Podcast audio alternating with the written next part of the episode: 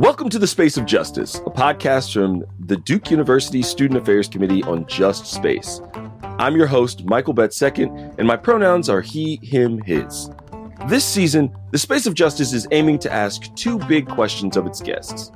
What does it mean to be anti racist, and how do you define just space? Before we get too deep into the weeds on all the different ways to define anti racism spatially, we need to stop and gain some operating definitions of what those two terms of anti racism and just space mean. We need someone steeped in it to help us define it. And that's where our season's first guest comes in in a big way. Today, I'm joined by Biwa Emergent Equities, a racial equity firm that uses racial equity and organizational leadership development to transform organizational cultures that's based in Chapel Hill, North Carolina. In studio with me are founding partner Tina Vasquez and firm partner Itai Jeffries. To be honest with you all listening out there, knowing to call the B team was the easiest part of getting this season's podcast going. Welcome and thank you so much for joining me today, Tina and Itai. Thank you, Michael. Thanks for having us. So, before we get started today, I, you know, the the world outside needs to know a little bit about you too. So, could you do me a favor and introduce yourselves, uh, who you are, and where you are in relationship to Duke and Durham, uh, some of your areas of interest, your pronouns, and a fact about yourself that you find interesting? Tina, could you start us off? Sure. Um, so, yeah, I'm, I'm, Tina Vasquez. My pronouns are uh, she, hers. And I'm originally from New York, born and raised New Yorker. I'm first generation American, Puerto Rican, Jamaican, and Cuban parents moved to North Carolina about four years ago now. I live in Chapel Hill, and I think a fact about me that is interesting is that I, I used to be a professional dancer.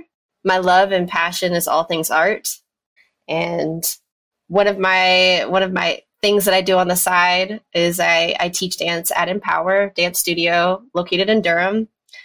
Uh, it's an amazing place, and I really love Nicole Oxendine's vision because it's very much aligned with what our firm is about. And I send my kids there; they they dance there, and I teach there, and I just love that uh, that I can continue to explore my my dance love um, as part of Durham. Even though I live in Chapel Hill, um, that's probably my my deepest, closest connection to Durham is that dance studio. So, a little bit about me. Thank you. Itai? Yeah, hi, I'm Itai Jeffries. My English pronouns are they and them. I am born of Southern um, poor white people in rural Person County, just north of Durham. And I'm a child of Occaneechi people, meaning my dad was Occaneechi. Uh, I lost him last May. Um, I am a sociologist. I do public health research for the Two Spirit community I currently live on the West Coast and I work through the Northwest Portland Area Indian Health Board in addition to working with the B team. Um, just a little bit about me. Uh, I, I really just love to give back to community. And so um, here in the Seattle area, I'm part of a local Two Spirit drum group. I work with several uh, local youth groups, including a Two Spirit Youth uh, group that meets out of the Na'ah Illahee Fund. And I really like Korean dramas too. So that's just a little factoid. I love that. I love that. I love that. well, thank you so much, both of you. Welcome, welcome, and welcome. I always like to start by, you know, kind of centering our guest and centering myself, just surrounding uh, the idea of how the work comes to you specifically that you do. I'm a big believer that, you know, this particular work needs your specific hands. Uh, and given this, you know, I'm always interested in how you all came to the work that you're doing, specifically with uh, with Biwa Emergent Equities, um, and how you feel that you are enacting change within the Duke and Durham area. Um, can you talk to us a little bit about that? It's such a big question, right? It's kind of like you know it almost feels like it's my whole life has led me to this moment what part of it do you want um, but I, I, try to pick on threads and um, and and the thread is very intertwined with how the firm even began in the first place and so maybe to just be somewhat succinct about it I was living in New York, um, left the art world. Um, it traumatized me. It was hard. Um, I think working as an artist in our culture and in our society is really difficult when you're also trying to survive, and especially when you come to it from a, uh, from a perspective of community and not mm-hmm. necessarily as an intellectual pursuit or mm-hmm. um, or a, as a, a, commodity. So it's it's hard to figure out how to survive on that because then the only alternative sometimes is is teaching, and and that's beautiful. Um, but as an artist, there's there's lots of stigma about like, oh, you know, if you're teaching, that means you couldn't hack it, right? Not necessarily mm-hmm. choice.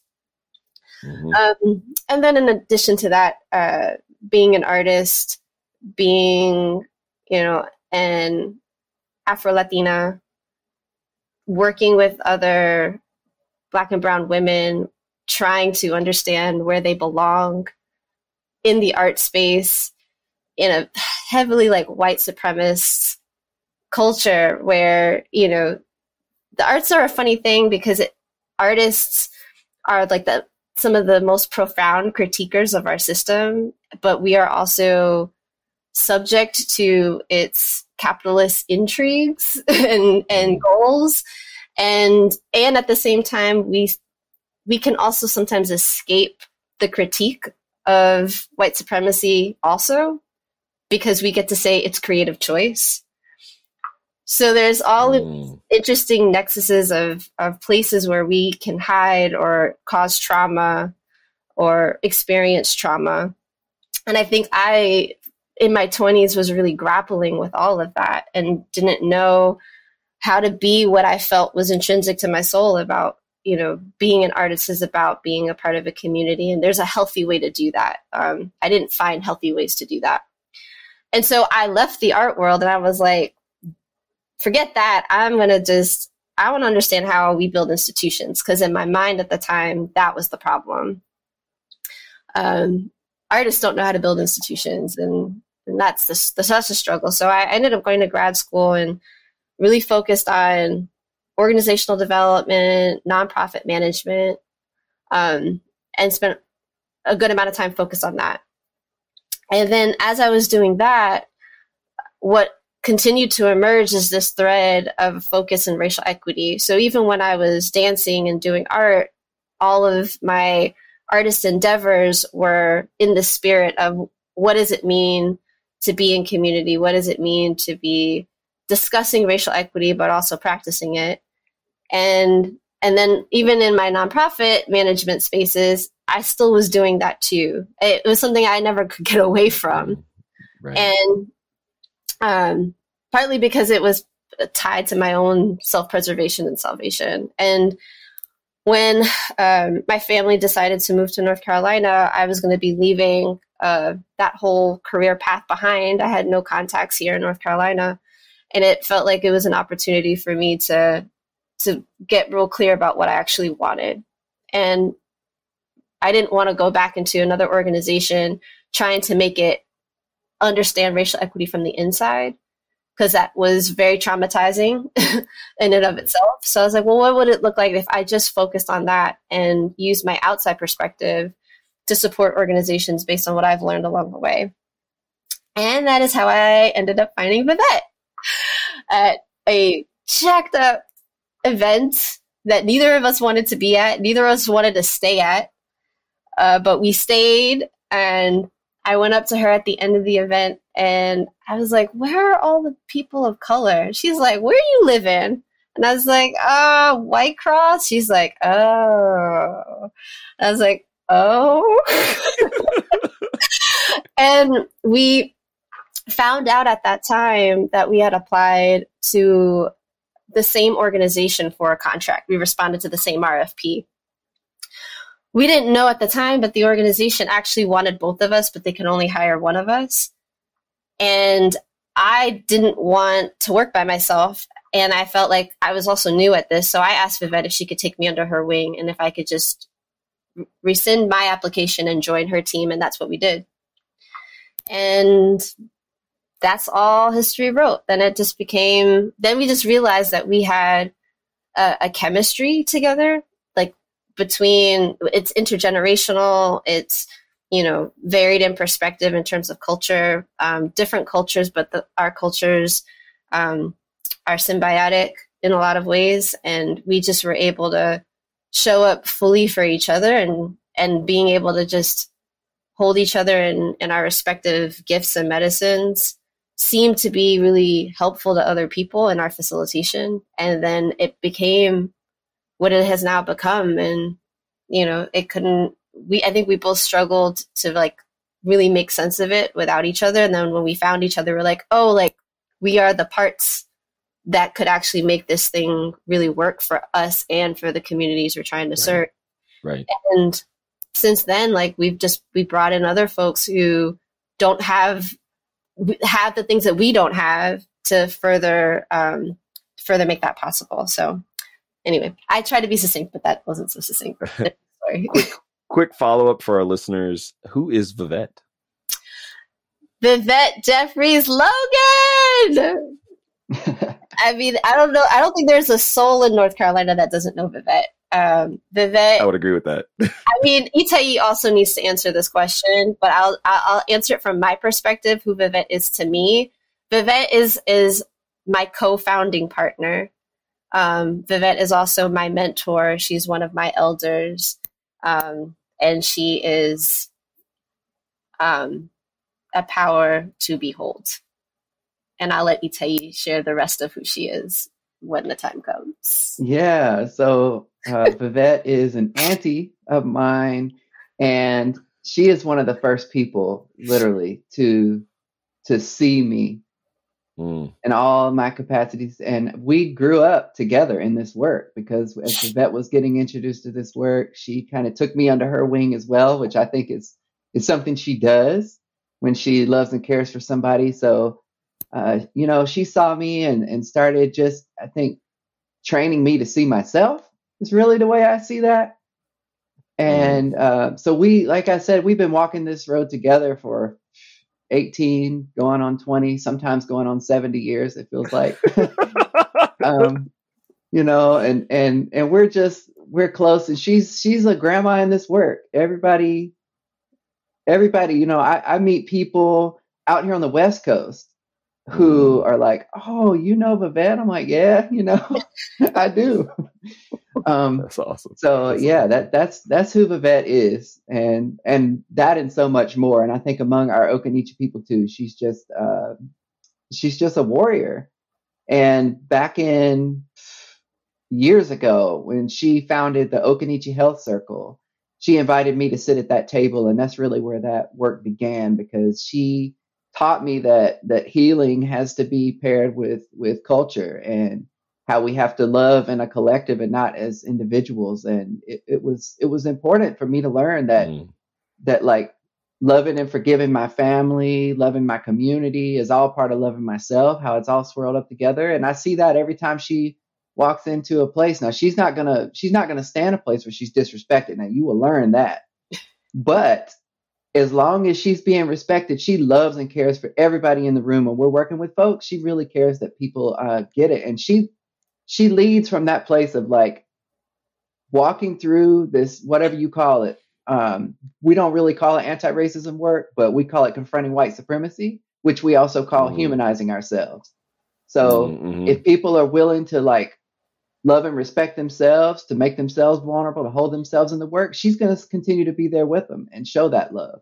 So I really appreciate that. She's taught me a lot about what it means to love myself. Mm.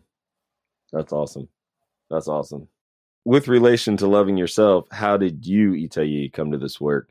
It sounds like Vivette was a, a pivotal partner in that, but what brought you to Vivette? Yeah. So, I mean, we've been doing stuff together for years. Um, I was working a job out here on the West Coast um, and, you know, in a partnership, in a relationship um, that brought me out here. Um, it just so happened that a little over a year ago, uh, I left job and a partner all at the same time. Uh, kind of took a different control of my life not going to get into all those specific details, but I was at a moment where um, I was a little bit flailing, but it seemed that that aligned with a moment that Vivette and Tina really started to reimagine what their capacity could be and came together and were going to grow this into the firm that it is today. And it just so happened that the stars aligned that that meant that I could come and join on this team. And I play in my mind, at least, I don't know, you'll have to ask Tina about this, but I play an interesting role because it is a very it's a, a, a, a movable and a um, it's a kind of role where I transform depending on what's needed. So sometimes what's needed, and this is often the case, especially when we think about caucuses and stuff in the work, is that you need a person who I I identify as white seeming.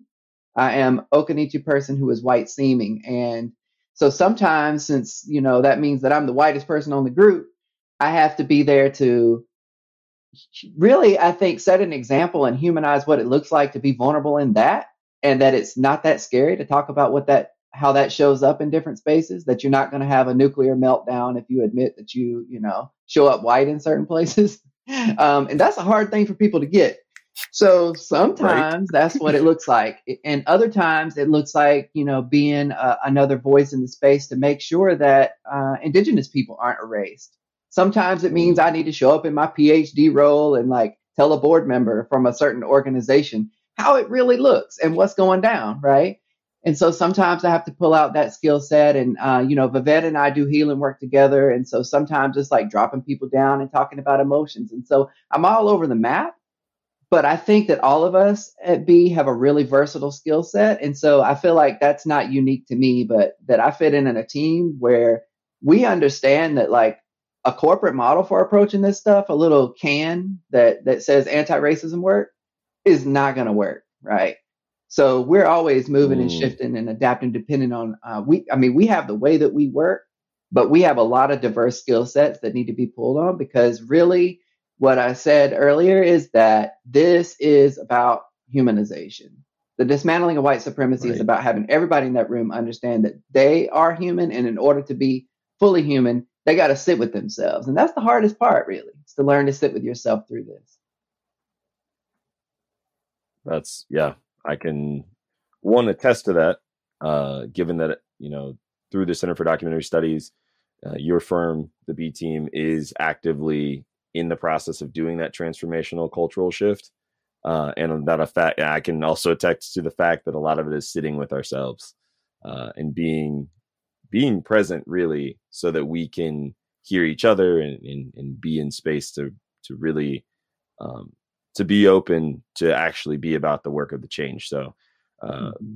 and and not being uh not thinking you need to always get it right. That's another big thing too. Yes yes yes. And i and i think that's a hard thing especially in the work of you know anti-racism or equity or in those developing spaces i feel like there is a total push to be 100% correct all the time and that there is no grace for missteps um, and so you know I guess, I guess this kind of rolls into the next question uh, i think before we even get into the conversation of missteps and misguidance you know how do you define anti-racism both as a firm and then internally for yourselves and then how do you help folks to see that grace and love and relationship are kind of the most important parts of moving forward in this work. Itai, can you lead us off on that one? Yeah, first of all, I don't really use the language of anti racism, but I appreciate the idea of it. Um, we really believe in dismantling either or thinking, and the word anti means that there's something to, that is the opposite of racism. Um, and so we do talk a lot about dismantling white supremacy, about humanizing oneself and others, and really about getting in right relationship with yourself so that you can show up in an authentic way uh, with others in, in all the spaces that you live in. And so when I think about what that looks like on the ground, it's really having everybody understand on a real level that they can share with others um, and be in community around with what is your stake in dismantling white supremacy? And mm. we sometimes we get in a space where BIPOC folks, you know, what we're talking about is dismantling white supremacy is about survival.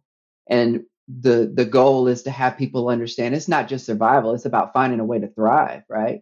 Mm-hmm. But for white folks specifically, it's having folks understand that you're not out here trying to dismantle white supremacy on somebody else's behalf, but that you have also been dehuman, dehumanized by the process of of being raised in a culture that is white supremacist. And so I think that's the way that I really define it as well.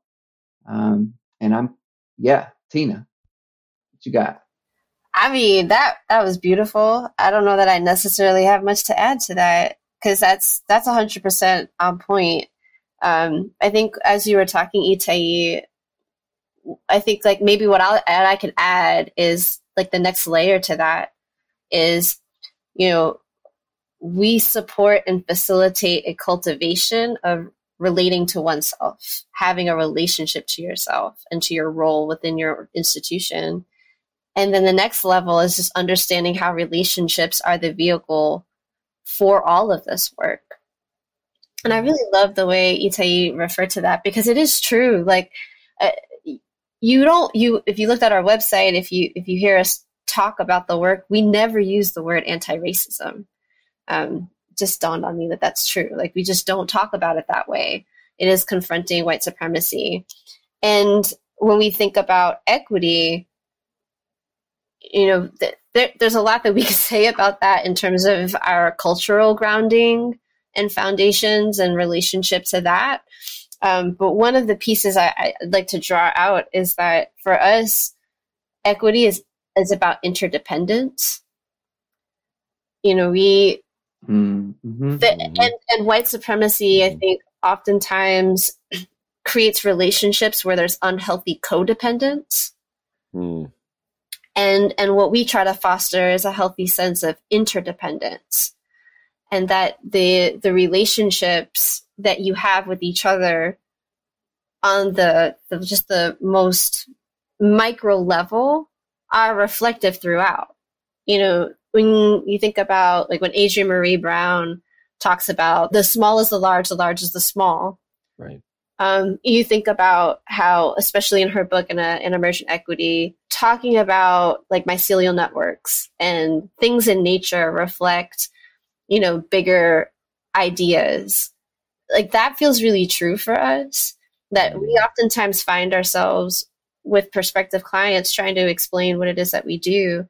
And people are people are often looking for that box, that can that Itai was talking about, that can training, that can workshop, that that you know magic bullet, and we have seen and now been able to like say with confidence because we've we've watched it happen is that when you are clear in your approach but that approach gives you a level of flexibility to be responsive and use relationships as the vehicle to drive the work transformation is possible and it's mm-hmm. possible quickly like i think people go into it thinking oh my god you want me to form relationships with people this is like you know we're talking 10 years like we've seen transformation on boards in six sessions which is the equivalent mm. of 12 hours mm.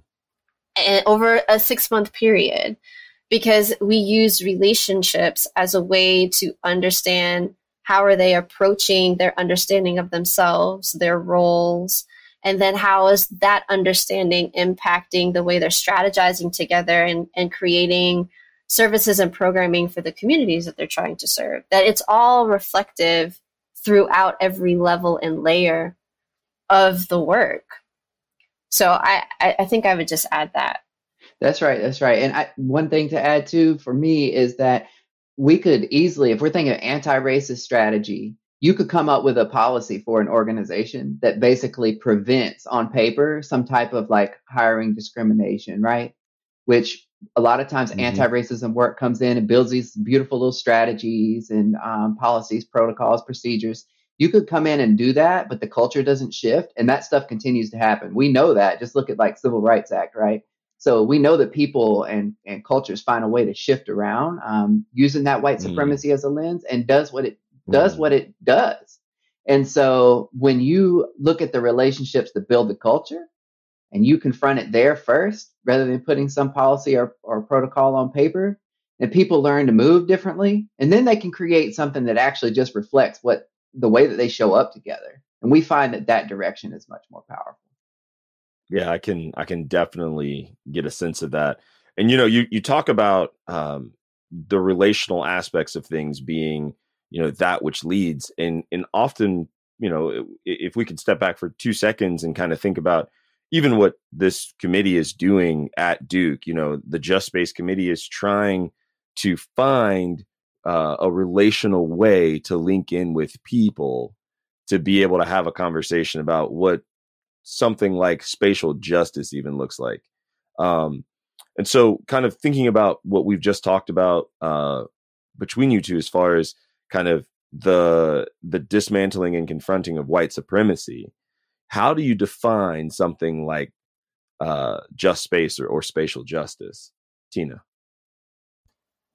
Well, actually, I'm going to slow my way into that question, if that's okay, because okay. Um, I want to bring a vivetism into this.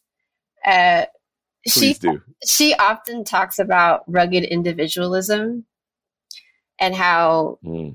rugged individualism got us out here, like acting like we're by ourselves and we got to do all this work by ourselves.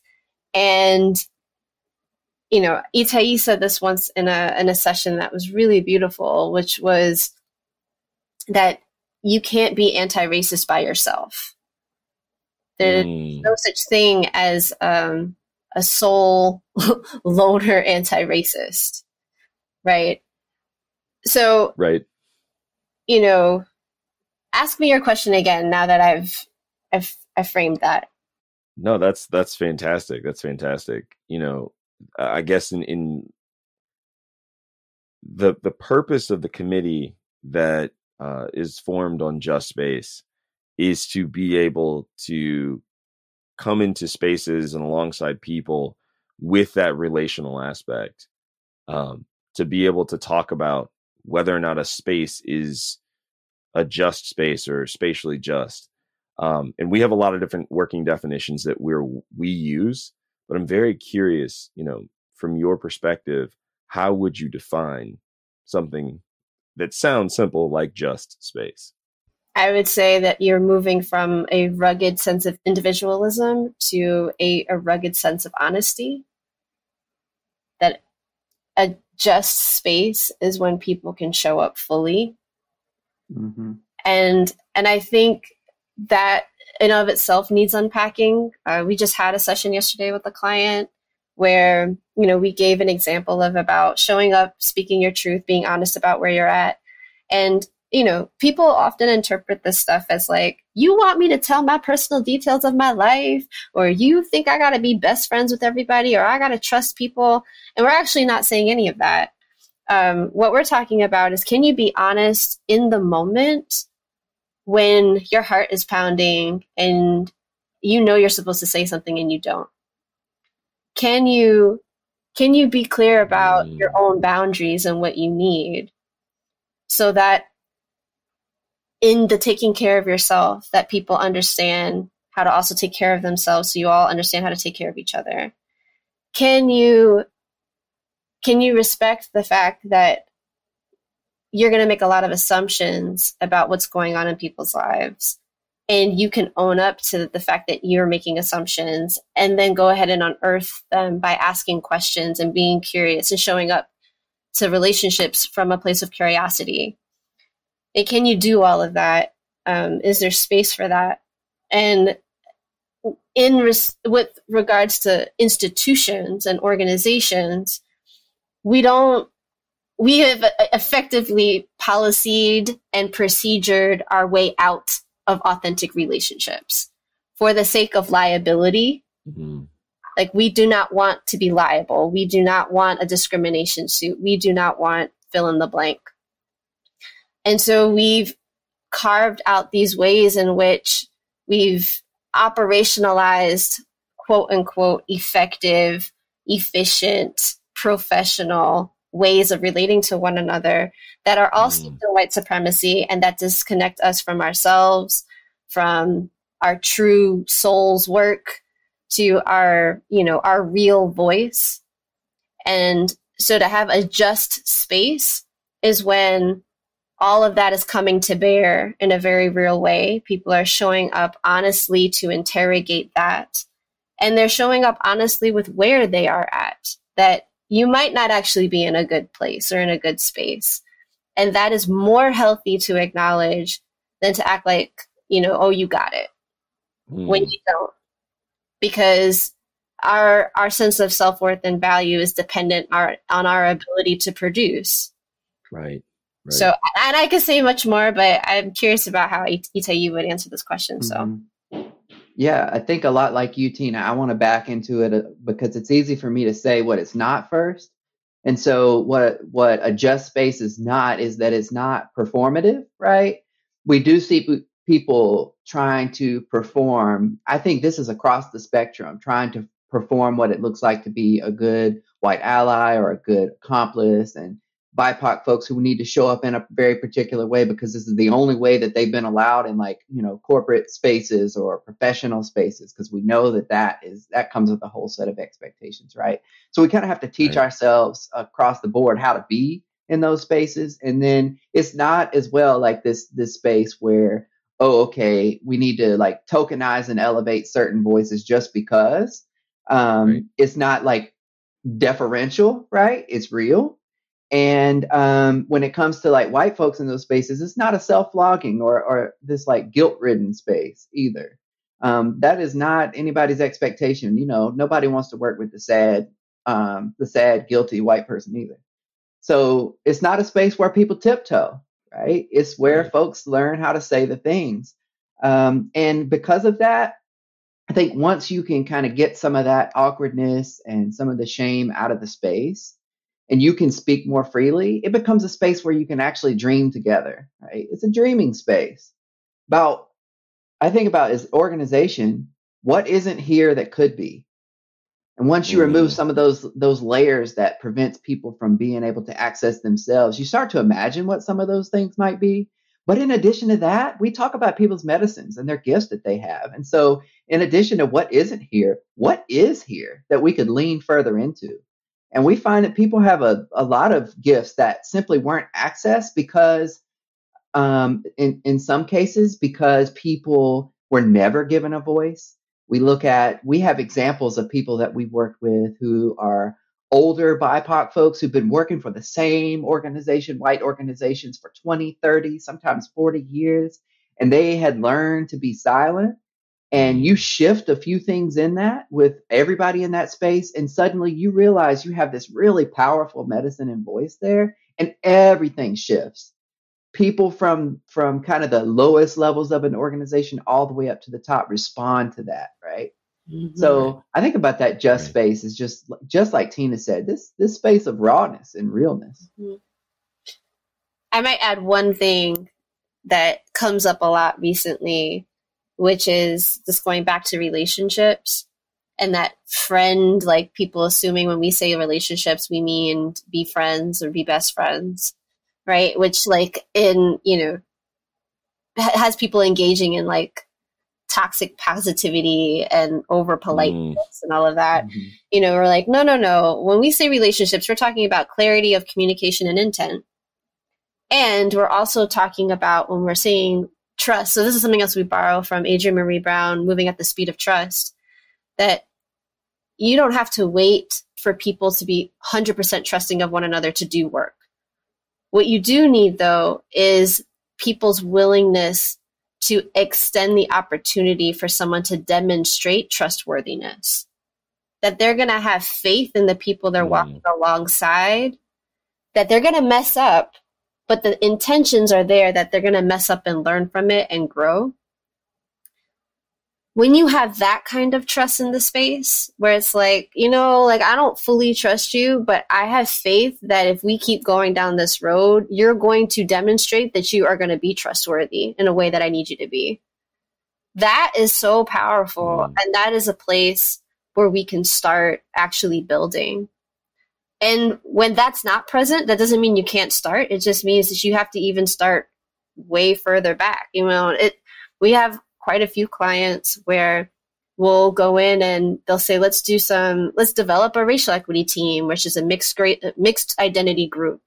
They, you know, they are a cross section of race, uh, ethnicity, organizational function, hierarchy, and position. They they span the gamut. And we get there, and it's like, whoa, whoa, we can't start there. There's too much trauma here. We need a backup because there isn't that faith in extending that opportunity for trust building. So we start even, you know, a few further steps back, which is where the caucuses come in.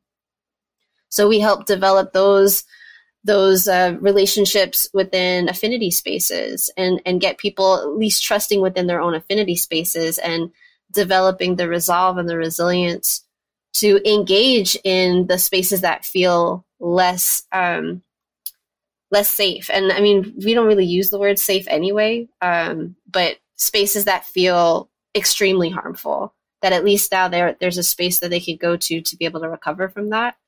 Um, mm. and the transformation mm is unbelievable when people are able to build with that in that understanding of relationship and trust. Yeah. Yeah. Yeah.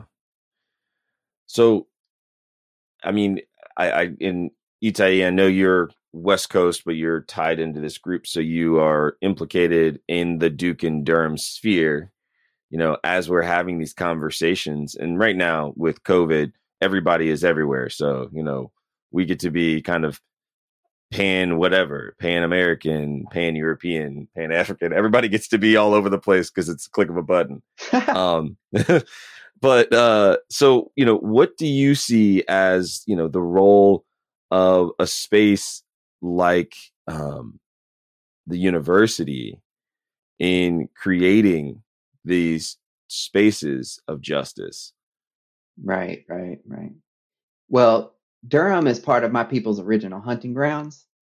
And I have never heard the the university itself acknowledge that. Um, and so that's just, you know, I think that that UNC does uh, because of their American Indian Center and they have that relationship. But I've never really heard Duke acknowledge that at all. But one thing I'll say about COVID in this time is that COVID, in some ways, brought a blessing to me personally because I'm able to engage in that work in North Carolina. My heart is always there uh, with my people and with the land that I grew up on. And when I think about Duke, though, you know, I'm I'm grateful to Duke. Duke paid part of my tuition for undergrad because my mom works there. Uh, she's in the the Office of uh, Research Integrity, and mm so she's been at Duke for 20 plus years and, and I'm I'm grateful for Duke.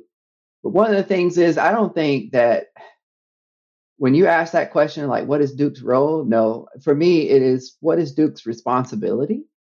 Mm. And Duke has a responsibility because a lot of the dynamics we're out here working on, they were kind of forerunners in it. The Duke family, the families that led up to the creation of the university. We're talking about, um, you know, indigenous removal, genocide, slavery, all of that, right? Tobacco. Right. right. So so when I look at Duke and other settler institutions, and uh, and not just universities, but sele- uh, settler institutions in the state of North Carolina and the South more broadly, like um, they have a responsibility to to not only throw money, but to throw heart, to to throw responsibility, to throw relationship, and and to be in this work, right? Uh, and it really shouldn't just be offshoot centers. It shouldn't be staff who are working on this. It should be all the way up to the levels of, of the, the chancellors and the provosts and the deans and the presidents. They need to be in this work too. And I want to see that they can be in a space that is a just space like what we defined earlier. You talk about, you know, the presidents and chancellors and provosts and all these folks being involved. And I think oftentimes when we have conversations, uh, and you've teased this out a little bit, but I want it to be explicitly stated when we talk about, you know, who needs the support and help of defining what just space looks like, or being able to point out white supremacy. I think there's a, a feeling that only privileged communities, white, wealthy, cisgendered, hetero, able-bodied, Christian, etc., communities need to be about the work of, you know, anti-racism or pointing out white supremacy and spatial justice. Is that true? If so, why? And if not, why not? It's everybody's responsibility. Everybody is responsible. Um, you know, white supremacy has all of us spinning. No one's exempt. Biwa emergent equity is not exempt. We're socialized in this too. And, you know, when it's when it's relegated to people who have power and access and privilege, paternalism is off the chain. And and they're disconnected, right? But if it's just the people who are impacted, people who are impacted are spinning and are mm-hmm. dealing with trauma and survival in a different way. And so it's it's not it's not any one person's responsibility, it's all of our responsibilities I love the way Vivette also talks about this. She talks about um, this work in terms of waves, and that everyone has a different role to play in waves. And she often uses um, indigenous frameworks to talk about this. Um, they she'll use the references of like who's what people's roles are and were, and how they related to the collective health of the community. Uh, that for us, you know, not everyone can be out in the streets protesting because who's going to get them out of jail? right. or who's going to who's going to be the therapist that they go to when they need to work through the trauma of that work, right? You know, not all of us can be, you know, behind the scenes because then who's who's going to be the face, right? So everyone has a role. And you know, folks with with a lot of institutional power, folks with a lot of access, um, folks with a lot of resources, they certainly do have a role to play. And it's not just being dictated to. Mm. And tease that out a little bit. Yeah, I'm gonna tease that out because that, I don't want people to like take that and run.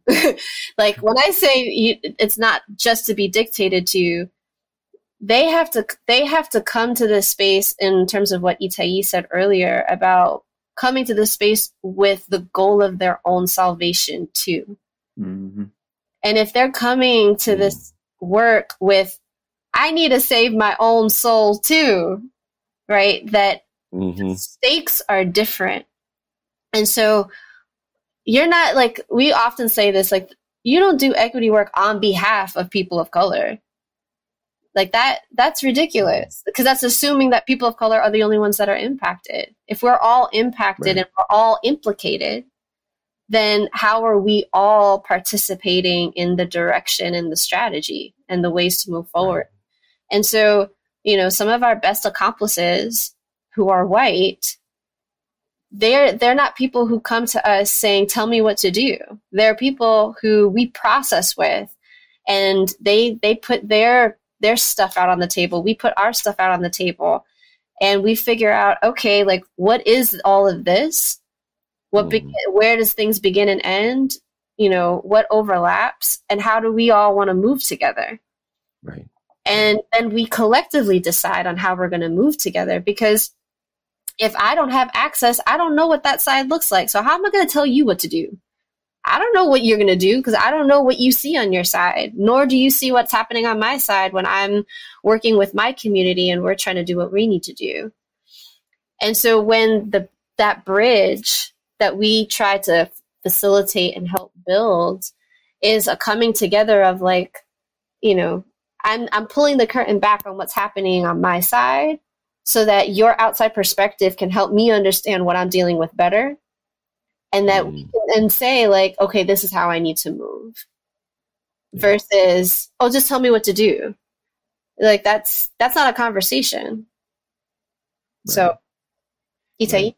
And the way you frame that, Michael, it makes me think about the earlier question about how we define anti-racism, and I think I, I it made me remember one of my other resistances to that term is that we're not just dealing with race. You know, we are also understanding the ways that all of these systems interconnected are affecting us in a real way and organizations kind of being sort of the harbingers of that or what holds it right. in place in many ways. But, um, you know, a- attached to this colonialist impulse of race, we got to look at like Dr. Pat Hill Collins' and Matrix of Domination and, and look at how um, patriarchy and hetero cis hetero patriarchy, right? We got to look at how all of these systems come into place to create this social order. And you know, it, when we think about just not the people who are are white or most privileged and wealthy and so on and so forth um, doing this work, I think about my story. You know, I'm I'm a, a mixed race, transgender,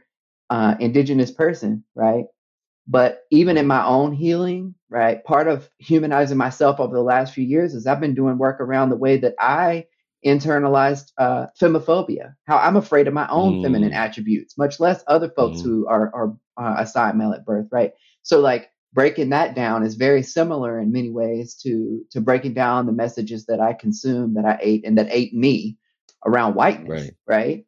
And right. so all of it is so intertwined. And we often find when we're working in spaces that, um, especially where uh, race and gender meet, is that there's just layers of invisibilization. There's layers of power and privilege that move through those spaces. And when we look at um, some of the voices that really are uh, repressed the most within organizations, you're talking about um, women of color right? right. You're talking about right. genderqueer folks of color. And so th- I think that just that brought to mind that piece as well. But no, it's it's everybody's work. And um, I don't know if you've seen, of course you have, the movie Get Out, right? Yes.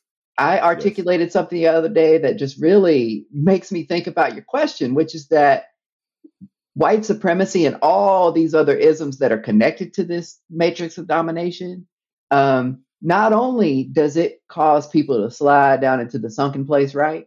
Right. But to the extent that like white folks don't even have to stir the cup because we're trained to stir our own.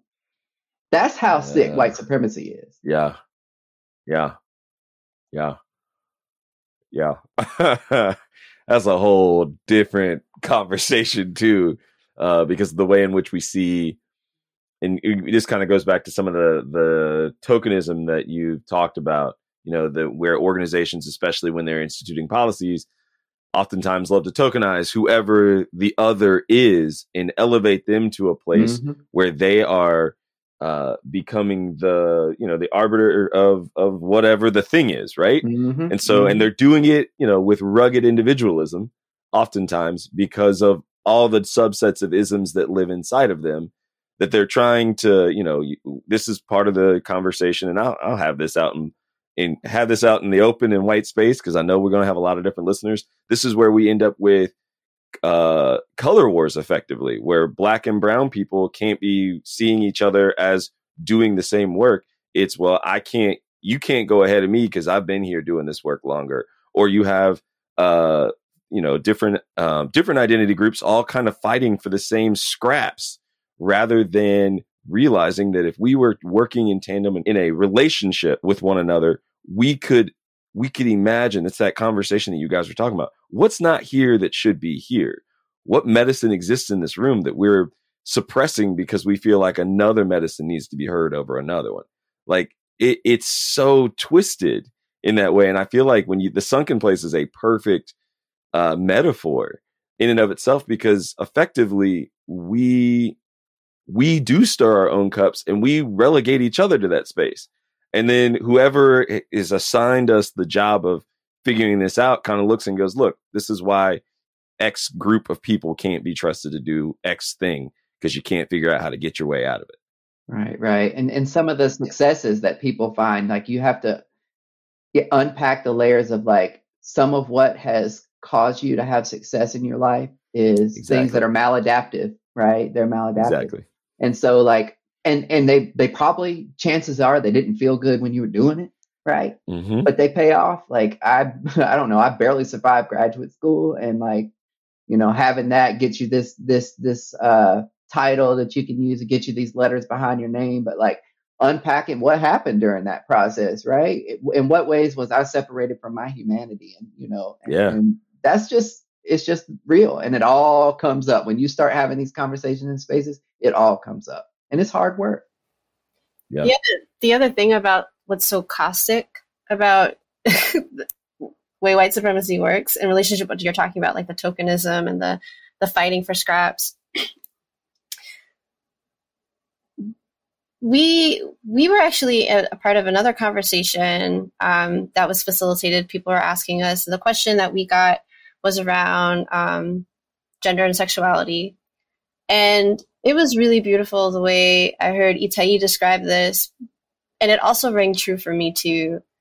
Um, that because our the way white supremacy works is so finite and definitive and angular, right? And and siloed that even our own identities have become that that we we cannot be expansive beings. And so if you show up in the system in one way the other ways that you are get canceled out.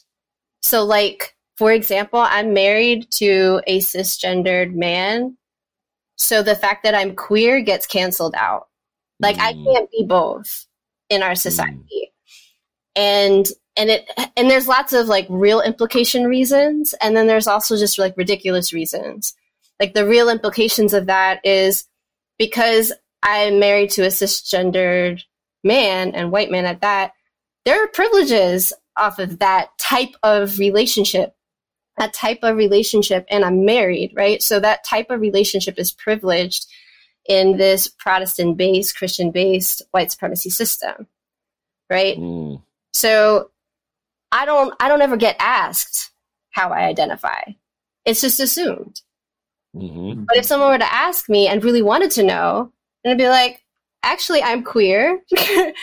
this was just a choice that I made because I happened to fall in love with this person. Mm-hmm. They happen to be a man. But that doesn't mm-hmm. mean I haven't been in love with women before. That doesn't mean I haven't been in love with other types of people before. Mm-hmm. But we we only get to show up in a certain way because the system only allows us to see things in a certain way. And Vivette often talks about, you know, I'm not going to allow this system to force me to shave the, the curves of my circle to fit in its square box. Mm. Right? Mm. Or when Itai talks about, you know, queerness is is not um, you know, an othering or an alternative. It's an expansiveness and it's the full spectrum of way of being. Right? Right. It's the, right. the kind of retort that people make around feminism is like, oh, feminism, that's for women. When it's like a true feminist knows that feminism is about equity for all. Right? Right. Like it's those kinds of ways in which we, we get into these traps because white supremacy has us has us siloed in just our thinking about who we are, let alone how we operate as who we are. And that's a key element of this too. So when we're talking about relationship to self, like how how deeply do you know yourself right. outside of this white supremacy lens? And can you can you take that risk to get to know yourself?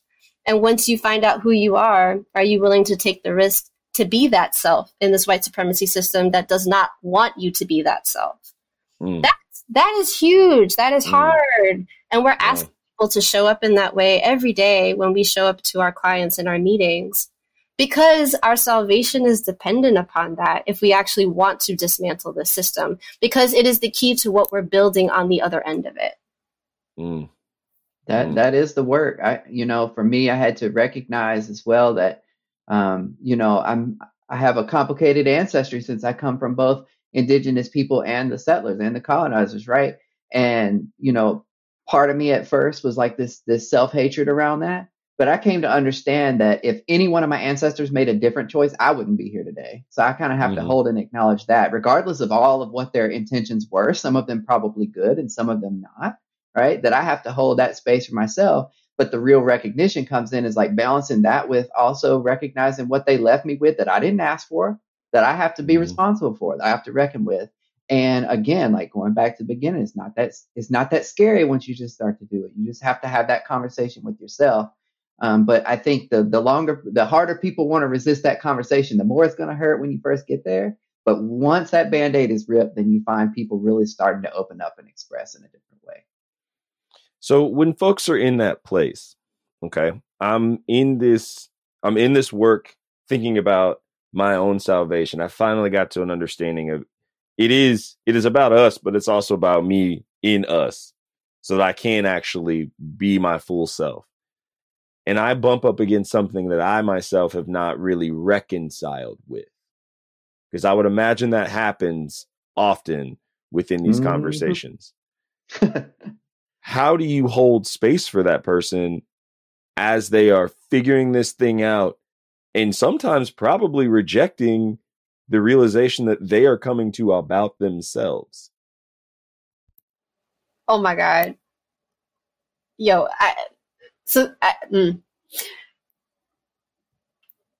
Michael, like what you're describing, like it feels like I literally just had this experience. Um, because one, like you don't ever just come it's not like you arrive at oh like i understand what my salvation is it's it's an evolutionary process right it's right ongoing and you know i was saying like the b team isn't exempt of it um and and i'll and i'll share this but i you know i'm curious what itai thinks you know i'm always sharing my stuff after i've like come to some realization because it, it feels like oh like if this is useful for someone else but you know in what you're just talking about for me, 2020, I had I treated 2020 like all of my experiences around trauma and abuse in my life. Mm. Which like for me is like hunker down and take care of everything. you know, very much doing the power hoarding, you know, I'm the only one, rugged individualism, totally playing up all of those things. And my team like watched me spin. watched me spin mm. out and and held space for me to spin. And it took me maybe up until two weeks ago to realize that that's what I was doing. Mm. And mm. you know, it came down to a conversation during a team meeting where I was asking permission to share what was on my heart. And Vivette's like, Why are you asking for permission? Say what you have to say. And when I earlier, when I talked about that rugged honesty, you know, I'm a consultant doing this work and it's hard for me. Like it's like I know what I'm asking people to do. Right. Because we we try to practice what we preach and it doesn't make it any easier just because we've committed to that. And it right. took some coaxing and it was really hard to say what I had to say and it was it was hurtful, painful experience. Um, but what it allowed us to do was to just get it out on the table so that we can figure out what's the way forward you know and so like to answer your question like how do you hold space for people part of it is holding space for yourself mm. you know like you so like on the other end what you know when vivette and i talked a little bit about this experience how she was holding space for herself watching me but then also you know the thing that the thing that we don't talk about and oftentimes our clients will say oh good god this feels like therapy is that like we trigger each other. You know, right. uh, social work they call it transference and countertransference.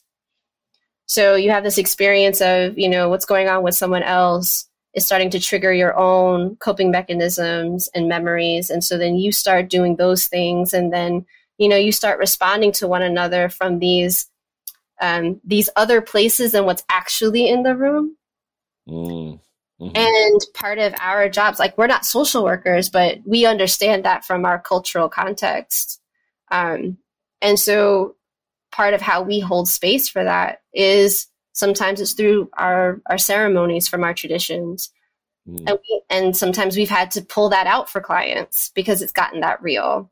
Sometimes it's um, acknowledging where a person is at and and making it clear that people get to choose every day if they want to continue to walk together. And that doesn't mean that doesn't discount this person um, as not valuable or not worthy. It just means that wherever you are in your process, it is it's not in a place that people can continue to walk with you. Doesn't mean you might not meet up later. So like sometimes we're coaching people out of organizations. Sometimes we're coaching Wow. people into a different role within the organization. Sometimes we're providing coaching, and sometimes we even recommend that they get therapy because of what the process is bringing up. So there are a lot of ways in which we hold this space um, Right. to do that because it's not it's not again because it's interdependent.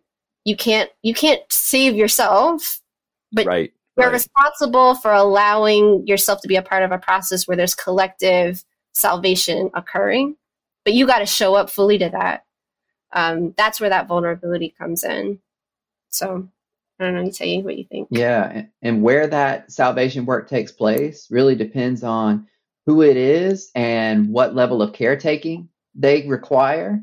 Mhm. Um, if it's somebody requires a lot of you know caretaking around that, just uh, not intentionally but unintentionally, then we might pull them aside for coaching. They might need to do some of that work in their caucus. But some folks are able to name it and it actually be the thing that is needed in that space to move the whole group forward. And so it shows up differently every time, and we have to be really adaptive. I think adaptive is one of our uh, mantras for our Yep. work. Is that we have to be adaptive to respond to how is it showing up, uh, how does it move through the group. Sometimes it is that really effective ripple that that allows that work to grow, and other times it's something that we got to pull folk aside because it's not. It's especially if we think about women and queer folk of color, it's not a responsibility to have to hold that space for you. So it depends, but it's always Right. powerful regardless of where it takes place. Okay. So, and, and I'm going to be using some of the the language that uh, that we've redefined here in this space right now in this next question.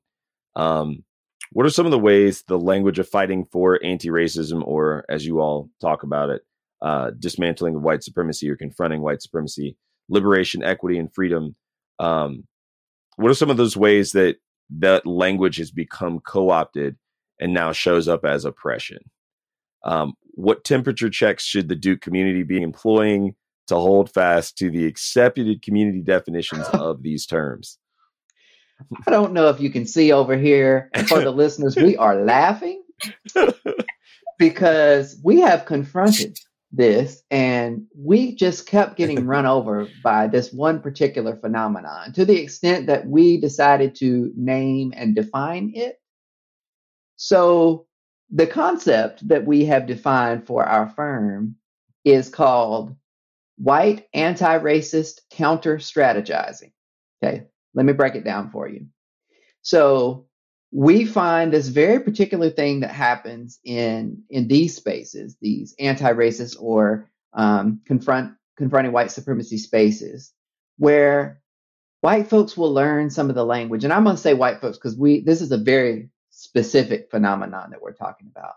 We'll learn the language around anti-racism. We'll learn the language of white supremacy, can name the values, and will then use it to publicly spank BIPOC folks for not being on board, right? For not doing enough. And it becomes this really counterproductive thing. Uh, and so we have to, we have to then be like, wait a minute. What you're doing is actually using this language to reinforce the power structure that we're here to confront. And it happens a lot. So then there's a reset of like, okay, this is what has shown up in this space, and this is what we're not going to do, right?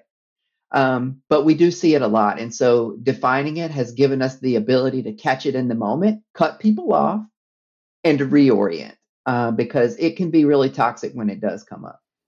Yep.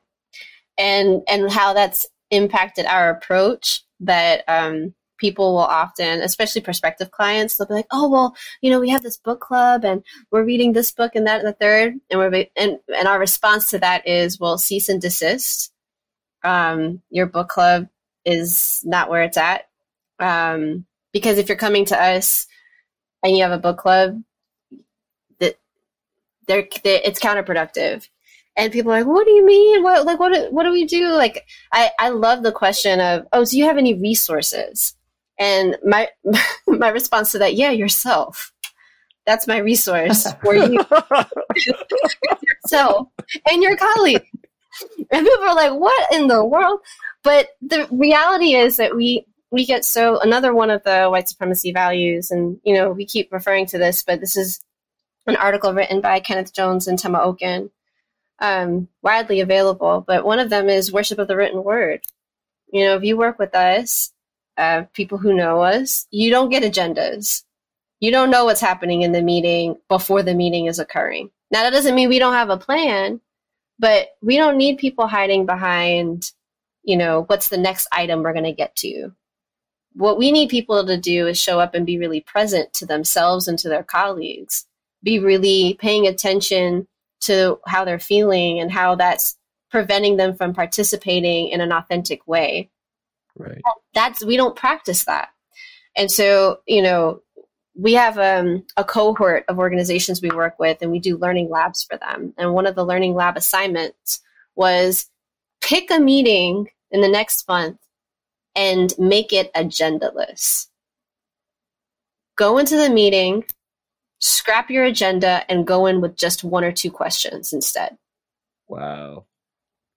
Hands down, every single organization that did it, and all of them did, said that not only were they able to achieve everything that they would have put on an agenda, but they were also to able to have more generative conversations about the concepts and ideas surrounding the agenda items. Mm. They were able to hit it all. And that is because ideas connect in in all of these really interesting ways that are not necessarily linear.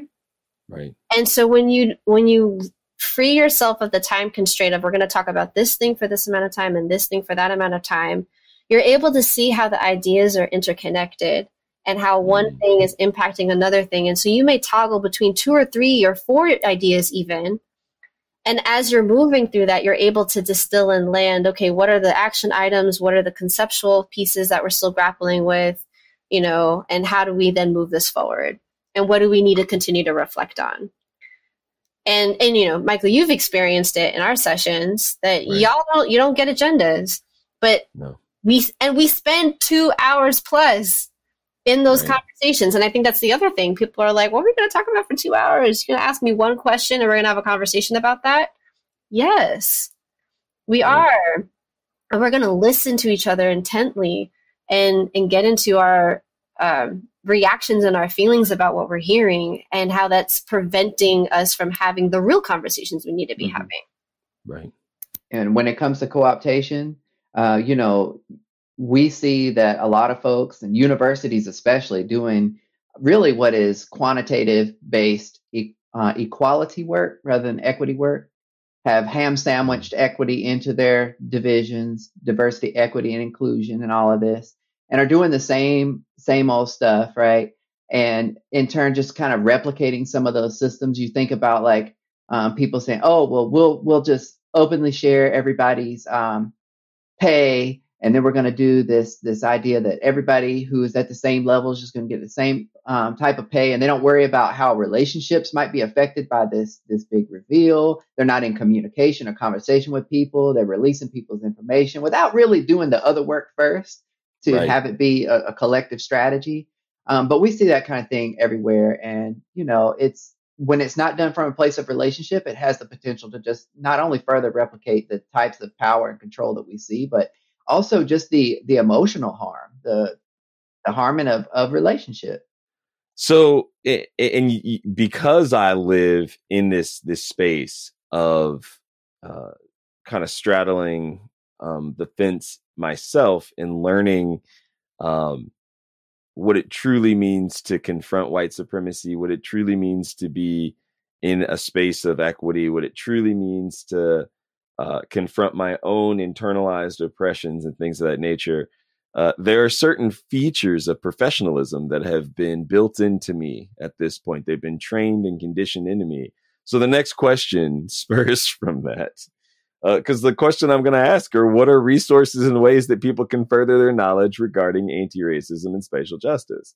And you just spent the last hour and 15 minutes effectively saying none of that. so, you know, you, you, you are saying like part of the, the problem here is the way in which we structured it. So maybe the better question is, is what are ways that departments can begin the work of relationship to better tease out this salvation that the collective group has from white supremacy? Well, from my perspective, one of the biggest things that we see that is kind of a turning point from a group just talking about uh, white supremacy to actually move into that place that you're talking about is um, just naming the reasons why people in the space don't trust one another. Mm. Getting to that place, that is almost always the turning point. So, whatever you got to do to deal with the shit that has gone down before you try to have this generative space, right? And whatever else is in the room, you got to deal with that. Mm. Hands down, 100%. That's exactly it. If you if you can't get to that point, no, everything else is just fluff. And how you get to that point, this is critical. How you get to that point is by being really, really, really, really, really willing to put your stuff on the table as is. So, Mm. one of the ways that we do that, um, and this happens in with all of our clients, this is just part of our approach. We use that white supremacy values article, and then we we go over it. We ask people what they think about it, you know, how they feel about it, what resonates with them, but then everyone's responsible for giving specific examples of how they play them out in their daily life. And it's in those conversations where people start to name things for themselves, which then gives people permission to talk about how they've been impacted by the things that people are naming for themselves. Right. Which then, now that it's out on the table, now we've shifted it from this place of like being out in the ether, right? Conceptual policy procedures, ideation type thing, Right. to now we're talking about us and me and how I'm showing up in the system and in the organization specifically. And so, because I've named it, no one can use it against me, and no one can accuse me because I've already accused myself. Right. So that part that you tell you talked about earlier about getting the shame out of the space, that's one of the ways we do it. We Mm. help people facilitate out of their own shame by allowing them to own up to their own ways of they, their socialization in white supremacy with without judgment, right? And when I say without judgment, the, people judge people all the time, but it's not our mm. job to pass that judgment. You know, we'll often facilitate a conversation, and you know, Colleen, our, one of our other consultants, will will say like, "I'm actually not interested in whether you're a good person or not. Like, I'm not here for that. What I'm here for is to facilitate a dialogue about how white supremacy has got you doing whatever you're doing, and what you're interested in doing differently about it." Mhm. Right. or in relationship to it. It's it's not for us to decide whether people are good or not. And and that sometimes Mhm. helps takes the heat out of the space because people are showing up trying to look good, trying Right. to save face, trying to like, you know, make sure that people understand that they're a good person and really focus on intent and not impact. And we're like, you know, intentions are important, impact is more important, and really like it has nothing to do with whether you're good or not. It Right. has everything to do with do you want to stay in this system or not? Right. And if you don't, then yeah, there are choices available to you if you allow yourself the opportunity to avail yourselves of them. And so allowing people to name things for themselves and then have discussions about how everyone has been impacted by the choices we've made to survive this system Yeah. gives us the opportunity to talk about okay, how does that impact how we trust each other? Right. and we Yeah. how we don't trust each other. And then Right. there's something else on the other side of that. Because Right. the practice of it, we've been building vulnerability and trust. So even when we're upset with each other, we have never had a meeting where someone has left the room. Mm. And Mm. we've been doing this work. So Vivette and I specifically have been doing this work for going on four years now. Mhm. with the team, it's been about a year and a half. We facilitate two to three meetings almost every day with Mm. across maybe 27 organizations. Not a single person from a single organization has ever clicked off or left the room out of anger Nope. in these conversations, and they have been hard. People have cried, people have been upset, people have been frustrated, but they Right. stayed in the room. And that, that, you can't do equity if people aren't willing to stay in the room. Right. Right. Right. But if folks do want to buy a book, Michael, buy a Go for journal. Buy a journal. That's your book. Because guess what? We are Mm. all experts in white supremacy. That's right. There is not a person among us who is not, because it is everything we've ever learned since we took our first breath, probably before. So we're all experts. Buy a journal. That's right. Mm. Okay. I like that. That's that's a very functionally formative. And then we can get into the details of which journal is better. Like, ooh, I like this one. So it's got a letter binding. No lines, no lines. no lines. No, you need freedom on the page. No.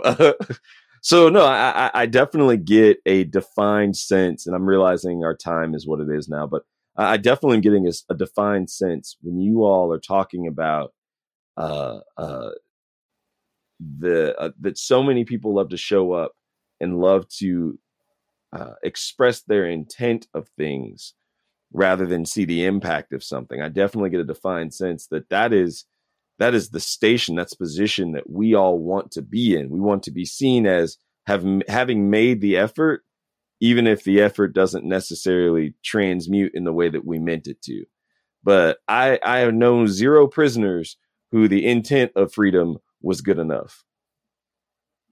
Mm, mm, hmm There it is. All right. Is there anything you two would like to add to this discussion?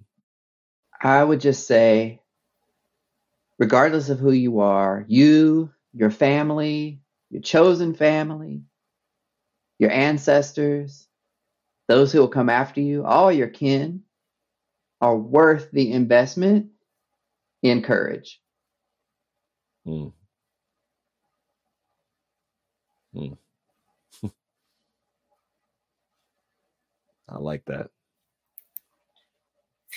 And I will add that our collective salvation is dependent upon it.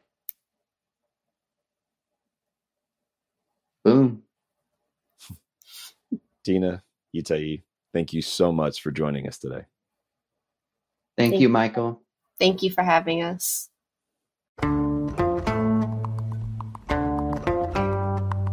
Thank you so much for joining us for this episode of Space of Justice. If you like what you heard today, be sure to register for Just Space Week, Duke University's conference centered entirely on the conversation of spatial justice.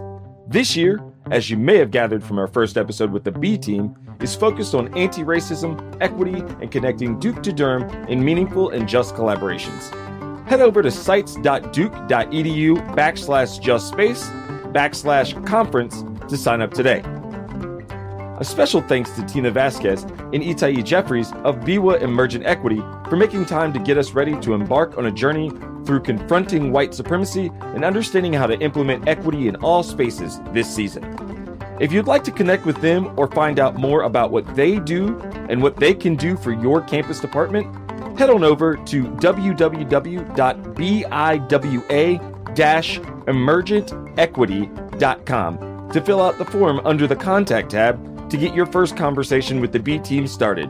Again, that's www.biwa-emergentequity.com. Today's episode was logistically possible because of the brilliance of Elmer Oriana, Paige Vinson, and Lindsay Miller Furness. Our web presence is possible only because Tara Carty makes it so. Francesco Santos and Matt Starkey are the genius minds behind our assessments and analytics. To the Fearless Podcast team of editors and collaborators that consist of Samaya Faison, Ling Jin, Ezra Uzam Mason, Brian Lackman, as well as the Just Space conference chair who's pulling double duty, Kevin Erickson. Thanks to Marcy Enfield's crew for making sure our equipment specs are just right.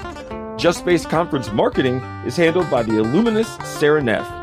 Sam Babb's keen eye keeps us all looking perfect and synchronized, and Catherine Lester Bacon and Victoria Krebs ensure our online learning design is tight. Jeff Nelson and Gina McCullers are the tireless captain and first mate of the Just Space Committee. Tasha Curry Corcoran is kind enough to ensure that the Office of Student Affairs at Duke University keeps us going one more turn around the sun. Our theme song Yuriba is by Lasana Diabaté. Engineering and mix of today's episode is by yours truly. Be sure to check back every Tuesday for the next episode. A special non sponsored shout out to Zencastr for making it possible for our team to do remote recording sessions safely while in an international health crisis. Please remember to continue to wear a mask and wash your hands. And although the vaccines are here, we're not quite at the finish line. Also, be sure to get all your questions answered so when it's your time to get the shot, you can. It's been a pleasure to spend some time with you today, and I can't wait to see you next week. As always, I'm Michael Betts II, and this has been Space of Justice.